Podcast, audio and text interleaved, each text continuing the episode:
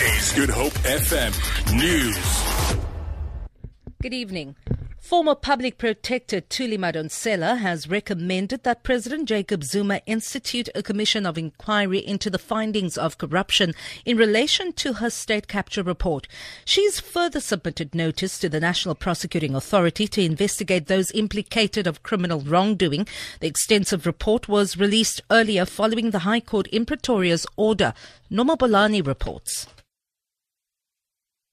The 355 page report has implicated President Jacob Zuma, his son Duduzane, Ministers Des van Rooyen and Mosebenzi Zwane, amongst others. It details information on how the Gupta family may have influenced the appointments of several board directors at state-owned enterprises, including Eskom, Denel, SAA, and Transnet. She also found that the Gupta family may have had influence over the appointment of executive cabinet members.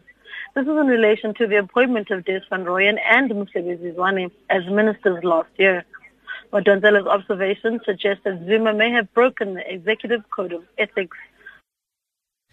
The EFF says it is considering a motion of impeachment against President Jacob Zuma following the release of the much anticipated state capture report by the public protector this afternoon. Speaking outside the union buildings in Pretoria, EFF leader Julius Malema says a commission needs to be established to look into the report.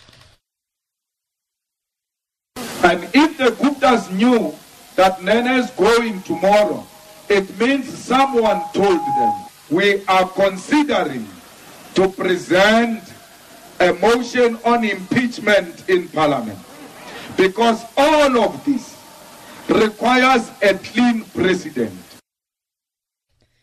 Firefighters are still battling a fire inside a fishing trawler at Cape Town Harbour.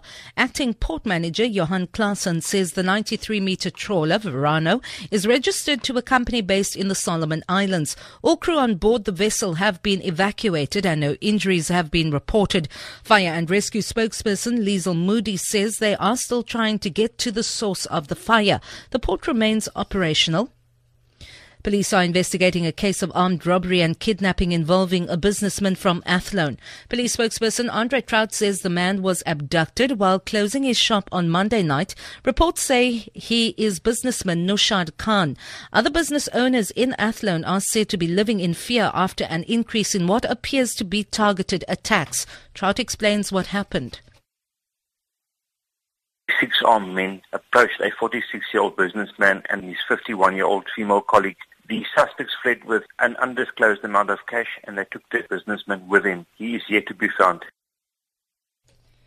Must fall protesters are vowed to continue disrupting academic activities at the University of Stellenbosch. They were stopped by police and private security from storming the Faculty of Education building to disrupt exams this afternoon. The students say they are from institutions such as the Cape Peninsula University of Technology and UWC. The student leader asked not to be identified.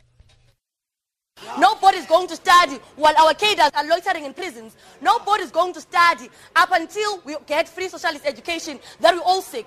So today we ask you, peacefully so, to please, please, with your gears, move. We are going to peacefully shut down Stellenbosch. For Good Hope FM News, I'm Vanya Kuchar-Collison.